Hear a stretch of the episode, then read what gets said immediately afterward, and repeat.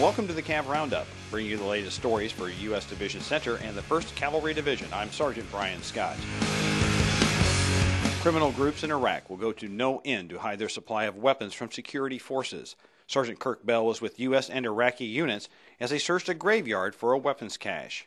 Just outside the Iraqi town of Umm Abid in eastern Baghdad, a 24 year old Army lieutenant is leading U.S. and Iraqi forces in search of a possible weapons cache at a local cemetery.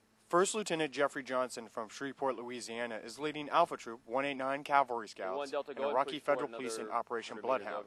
For an operation to receive a name, the mission requires additional assets outside of the unit's resources.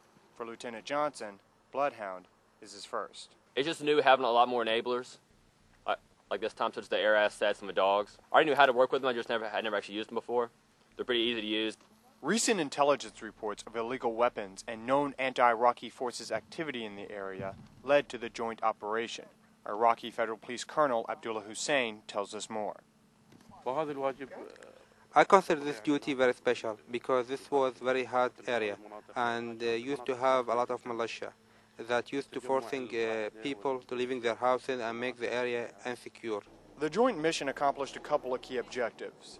The Iraqi police got an opportunity to work with different assets, along with showing a security presence in the area. For example, that's why we have them out here in force, so that they're able to work more with the military working dogs, since they have working dogs of their own, so that they know how to properly use these enablers.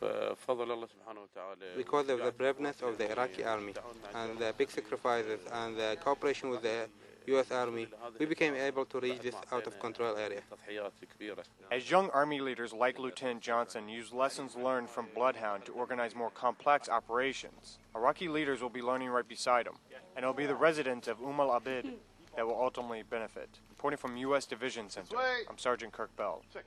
After more than two months away from the rest of their unit and thousands of man hours worth of work, the 1192nd Engineer Company completed a major mission just in time to return to Camp Liberty for New Year's Eve.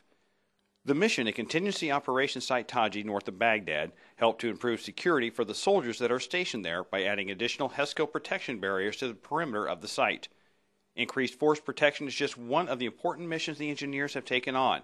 The mission is particularly important as they begin their drawdown, moving troops to different locations and sharing the bases with the Iraqi army. Well, that's it for the CAV Roundup. To learn more about the soldiers and units supporting U.S. Division Center, check out our website at www.hood.army.mil forward slash 1st Cav DIV. From Baghdad, I'm Sergeant Brian Scott.